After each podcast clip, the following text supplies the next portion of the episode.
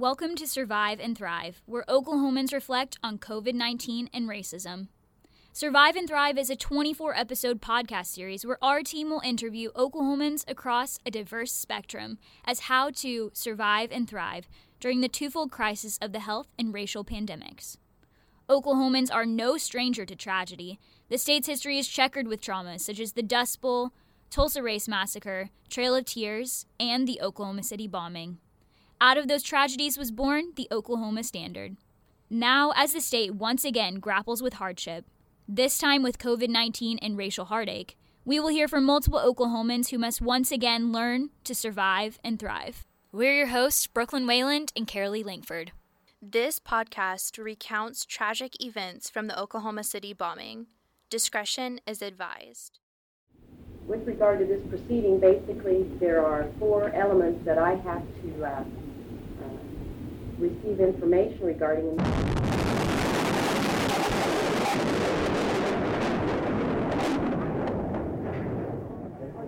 Everybody, let's get out of here. Now, what's electricity line?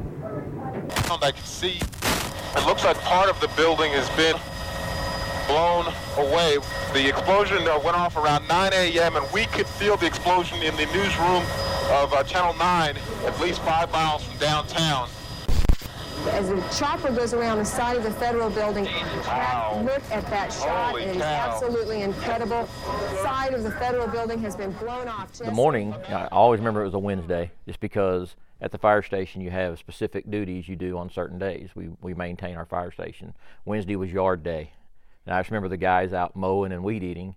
So I just remember we had to stop and get them on the way. It's one of those things where, you know, we're still 10 or 11 blocks away, and we're seeing uh, on Broadway, we're seeing buildings with uh, windows blown out, storefront windows blown out, people kind of walking out with you know just a daze, like everybody was. As we got closer, it's like um, it's weird. The, where we had to park, it was kind of a little hill on Fifth Street, and so as we were coming, walking, we parked a block away, and as we were walking the Hoppus Hill, all of a sudden we just see these hordes of people, you know, coming at us, and uh, still not, we still can't see the building yet and you know, there's a lot of people with uh, what we call walking wounded, a lot of injuries from flying glass and debris. It was probably an hour into the incident, or 30, 45 minutes to an hour, before we actually got to. I, I got to take a full view of the building, and I'm and I'm sure you know adrenaline was going and I was moving and working, but it felt like you were just kind of standing still in time. On April 19, 1995, shortly after 9 a.m., the Alfred P. Murrah Federal Building in downtown Oklahoma City exploded as a truck bomb went off at the loading dock entrance. 9:01 a.m. A time when Oklahoma stood still for only a moment before first responders and Oklahomans alike rushed to the scene. One of those first responders was Chris Fields. When we got there, you know, debris was still floating down, and we weren't even walking on the pavement. We were walking on, you know, probably a layer that th- uh, couple inches thick of you know glass and debris. On the front of the building, they called it the pile. There was a big pile of debris, and the way those first rescuers got in there was they tunneled their way in by by hand. They they by the time the guys got to where they could get into the building, there was a train of six or seven firefighters laying on their bellies, and all they were doing was taking debris and shoving it back between their legs. And that guy behind him would do the same, and they would do it all the way to the outside the building they'd fill up a five gallon bucket and take it away. That's how the first rescuers from that side of the building actually got in. They tunneled by hand five gallon buckets at a time. So, and those, those are kind of things, the images that really stand out in my mind. Were you were you able to process any of this, or when did it hit you? Like what you were seeing? Honestly, really not until even even through the recovery, you know, uh, finding people and, and bringing bodies out the the reality and the levity of it didn't hit you till about 11 o'clock that night. We were finally given a break. We were told to go to R and R to you know rest and rehabilitate. I think that's when everybody it was our first chance to say you know just kind of go, just take a just take a breath really, and mm-hmm. started you know kind of processing what was going on and you know and and we were just sitting there talking. I remember talking to the guys about it and uh, put this way 168 victims. If you would see the building, to think that only 168 people would have been killed is a, a miracle by no stretch. I mean, 168 is a huge, huge loss, but to uh, re- see the building and realize that only 168 people lose their lives was just was crazy. So you said even before you could see the building, you first saw people coming towards Mm-hmm. you. What was going through your mind at that moment? When we first saw the people coming at us, really, we had no idea. I mean, we, were, we were still thinking it was a natural gas explosion, or there was uh, there was some remodeling going on at the Water Resources uh, Board building across the street. So we were thinking a welder's torch, you know, maybe acetylene, maybe set off an explosion. And, and to see what we saw, the the walking wounded didn't prepare us for what for what the building looked like. It was the first 20, 30 minutes was pretty chaotic. Yeah. So there's obviously a very famous photo of you carrying Bailey Almon out of the building. And I feel like every Oklahoman has seen it. Um, even me, who's too young uh, to have witnessed this, like I know that photo, and that's what I associate with that day. A lot of the public considers you a hero for that photo and everything else you did that day. Do you do you think of yourself as a hero? No, and and everybody that does that does our profession first. Any kind of first responder will tell you we're not because we're actually doing what we're trained to do. To me, the heroes are the citizens that we had to tell them to get out of the building. I mean, no formal training, no safety equipment, no nothing. So you know they weren't even trained or prepared to do what they were doing, but they were in there. So to us, those are you know the people that step up like that are the heroes. To us, we view it as, and, I say another cliche statement, we were we were just simply doing our job. So I don't think any first responder we're very uncomfortable with that term because we're I mean we're actually doing what we're trained and, and paid to do. But but we also understand where that view comes from from the public. So Tell us about your relationship with um, with Bailey's mom. like I say, it was one of the deals with irrational guilt. I felt responsible. I felt like I needed to. Be, so at first, I was doing it more, maybe make myself feel better, because I was going, okay, be there for her if she needs something. That'll help you deal with your internal struggle you're dealing with, what she's going through. But over time, man, we just we just bonded, and uh, it's almost she's uh, she's like 11 years younger than me. She was 20, I think, at the bombing, and so it was just kind of a big brother little sister relationship. Is kind of what I took on, and it got to be where to honor her, I wouldn't do any interviews if she wasn't doing them. I mean, if somebody called and said, "Hey, would you mind?" I said, "Well, is Aren doing it?" Well, no, we haven't talked to her. Well, I said, "Well, you need to talk to her." Because they didn't want to talk about the fi- if they want to talk about the fire service, they want to talk about something like that. I'd be okay. But if they want to talk about her child and the photo, Yeah. I would always, you know. But it's evolved into a deal to where, like I said, now that I have the platform I have because of the bombing and the photo. I mean, there was other firefighters that day that probably saw a lot more traumatic things. I mean, we all saw a lot that day that nobody should have to see, but mine just happened to be caught with a camera, and mm-hmm. because of that, I'm blessed to get to have this platform. And so that helps Aren. She gets to see some good coming out of, and I have her blessing. You know, I use the photo.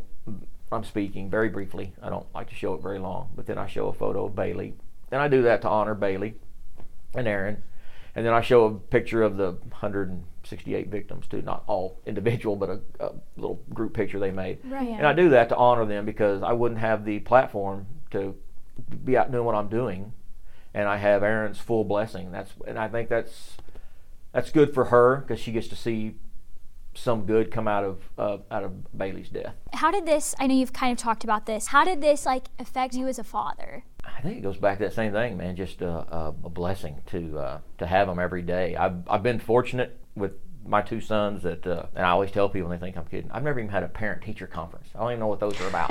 I mean, I've been I've been truly fortunate, um, and uh, so it, it really it uh, it's just one of them deals where it just makes you more appreciative um, and not taken for granted. I mean, it doesn't mean I'm not. I don't. I wasn't a disciplinarian. I wasn't strict. You don't just let them run wild. But I mean, I think just the appreciation of uh, of having them every day. It's just like the what I said about getting being able to live every day. Like I said, Bailey was one year old. The, she turned one year old the day before, and you know when I was holding her, I had a son at home. My oldest one, he was two at the time.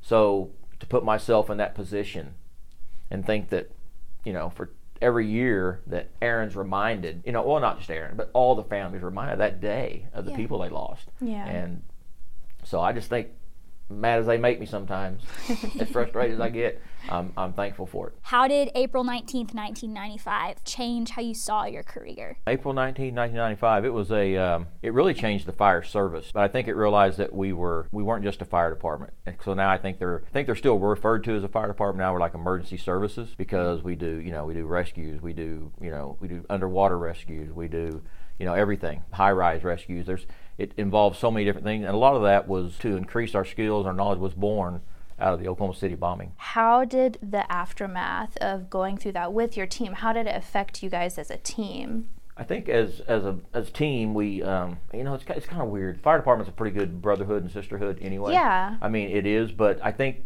going through something almost like a family, if you go through some kind of major trauma together, it kind of brings you closer together. That was one thing I noticed after the after the the bombing was um, not the maybe not the fire department as a whole because it's always had a pretty good brotherhood. Mm-hmm. But at that at my station in particular, I noticed that you know everybody was a little more you know open with their feelings. You know, uh, love you brother, love you sister. You know, whatever that that was a little more prevalent. I mean, I, I think they all took that same deal as you know we're not, especially in our line of work. You know, we're not guaranteed tomorrow.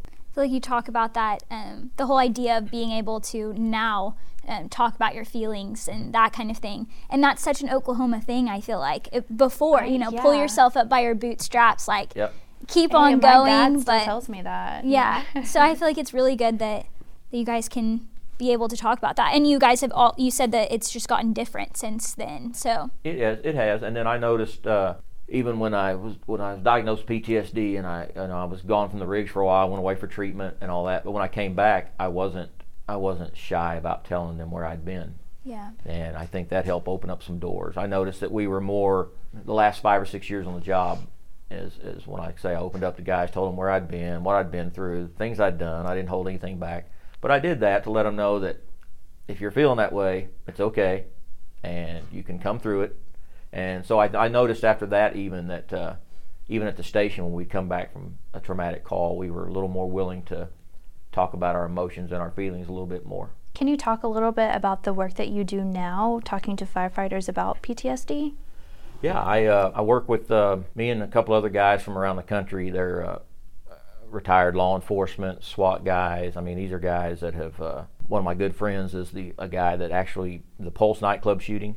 He was the actually officer that shot and killed the uh, the Pulse nightclub shooter. I mean, so it's guys like that that we've all got Yeah. these stories, and he did the same thing. He went down some pretty you know dark roads, and so we just go out and we speak to first responder groups at conferences or whatever. They can have us come in, and we just tell our story, and it's more so to let them know that now there's there's an avenue Yeah. to, to reach out. Uh, you know, uh, uh, sheriff in Florida coined a phrase, and it's simple, but it's so true. It's just you know, it's, it's okay not to be okay, and that was not accepted in the first responder world. It is now, and uh, so we just go out and let everybody know that you know there's avenues to reach out. Your your your feelings you have, your reactions are human. I mean, they're natural to a traumatic event. We just try to let them know that you know it doesn't have to. You don't have to get to the point we got to. You know, where we think about taking our lives because we couldn't deal with the trauma anymore. For me, it was by the time I was able to process the trauma. Well, now I was dealing with all the things I had done to my family and friends in the process of not dealing with the trauma very well. So it's just kind of a double-edged deal, but we just try to get the word out that there's so many avenues and so much help out there that it doesn't have to get that far. You've kind of talked about like the training, like you're trained to kind of like react quickly when things like this happen, like just go into work mode. Mm-hmm. But like, were you prepared to deal with like a tragedy of this large Can of you a ever scale? truly be prepared? you think you're always prepared, but then you're really never prepared. You know, we trained, we trained in that kind of stuff. There's there's training and there's reality. Training, everything's kind of staged and scripted for you, and you know what's going to happen next. And this was just so different. Um, fortunately, at that time in 1995, as y'all know, we got some help from urban search and USAR teams, urban search and rescue teams from around the country Yes. at about a year before that, Oklahoma City, we had started getting the training what we needed to do to form our own USAR team, which Oklahoma does have now. But so we were we were learning how to uh, to move large slabs of concrete, you know, without machinery. We were learning all these things at that time, and, and, and you know, and tunneling in through debris. Right. So some of it, you know, some of the training came back, but uh, like I say, when it's when it's right there in front of you. You know, when we uh, perfect example is when we're when we were training for it, we were crawling in these little concrete tubes. I mean, just barely big enough to squeeze through, because that was some of the places that you might have to go in an incident. So. You know, you can train, and not, but when the reality hits, and then you have to do things like that. What is your relationship with like the remembrance of this tragedy? Like, do you go to the memorial events every year? Is that something that's been like an avenue of healing for you, or is it still difficult? It's it's really not difficult for me personally anymore. I mean, it's just I mean, I still think when that day rolls around, I always think about Aren. I used to try to avoid it, and just because you know that first year or so or year and a half when I was doing a lot of interviews, I got to know a lot of the local media people, and which they were always great. Uh, national media, not so much, but it's because they're not from here. They don't. Right. They did. I mean, I, I didn't. It wasn't personal. It was just they just treat it different. I noticed. Uh, we were at the ceremony, and, and a reporter from I don't even remember where they were from out of state recognized me, came over and started talking to me. Next thing you know, I had five or six, and that wasn't the reason. That day was for the victims and for the victims' families.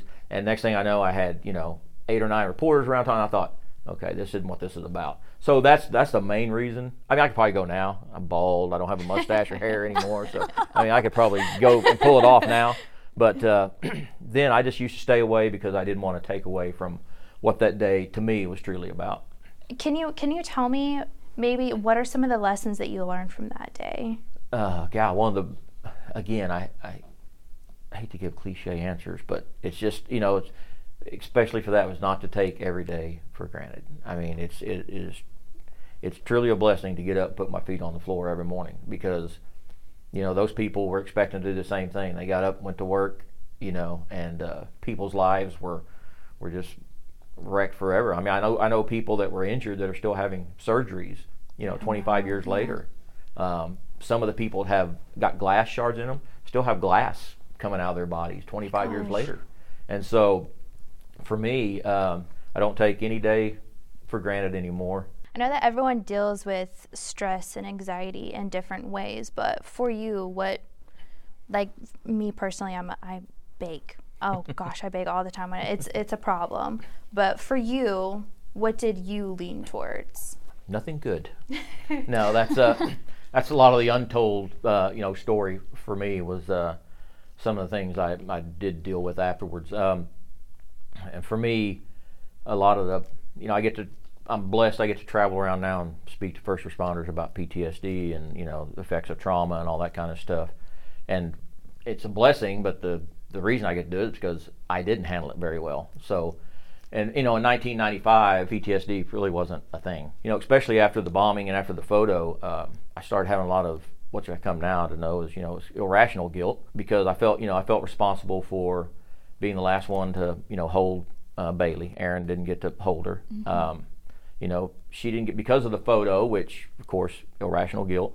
She didn't get to grieve in private like everybody else. And Bailey kind of got oh, even when I go speak now, I show a picture of Bailey just because she always gets you know when they talk about the other children, they talk about how they loved this toy or loved this. Well, Bailey was just the baby in the firefighter's arms. Yeah. So for me, I took on a lot of that responsibility of trying to be there for Aren all the time, and then also, you know, being there for my wife. And my I only had one son at the time, so it, it took a toll on me mentally and emotionally, and uh, it led to some uh, led to some pretty dark times. And uh, so, to answer your question, at that time, I didn't handle it very well at all, and I didn't really have uh, a vice or anything to release the you know the tension or whatever you want to call it Yeah. the the trauma. So uh, today I do, but uh, back then it was just kind of a deal where we all, you know, there's a big term called "suck it up," and that's what that's what we did.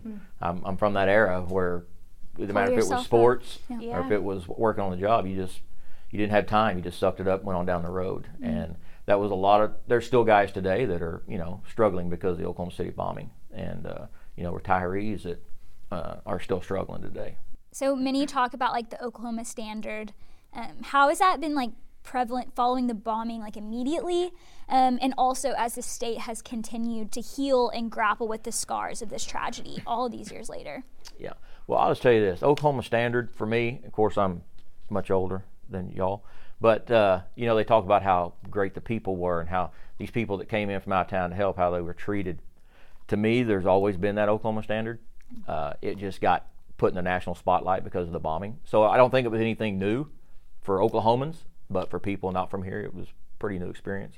But uh, I think that's. Uh, I've all, I was speaking a deal the other day, and you know we're talking about what's going on in America right now, and you know it was 9/11 anniversary, and I just said, you know, there's with all the devices, everything that's going on, we'll always Oklahoma or America always finds a way. I mean, we always find a way to regroup, rebuild, unite. I mean, it may take a little longer sometimes than others, but and that was the same thing with Oklahoma. You know, when that happened, uh, man, we've grown, we've prospered, and the people that were doing all the things that day that what became described as the Oklahoma Standard mm-hmm. are still doing those things today, and they still would mm-hmm. if it happened again. How do you think that like how we learned as Oklahomans to deal with tragedy with the bombing. How is that going to affect how we overcome the pandemic and the blatant racism that we're seeing today? Humans are not very nice people some, sometimes. I mean, it's just, and the way I was raised also, I was raised in, uh, you know, Del City, Oklahoma, which is a pretty,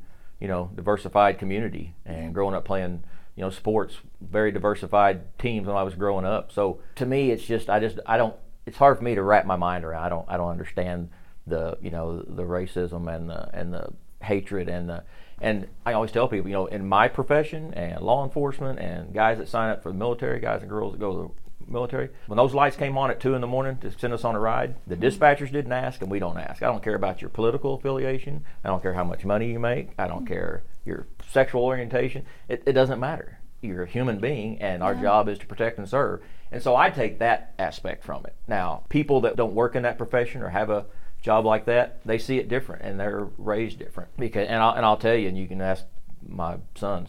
Uh, I strongly believe that, that racism is, is taught. You're not you're not born. We're born loving, nurturing people.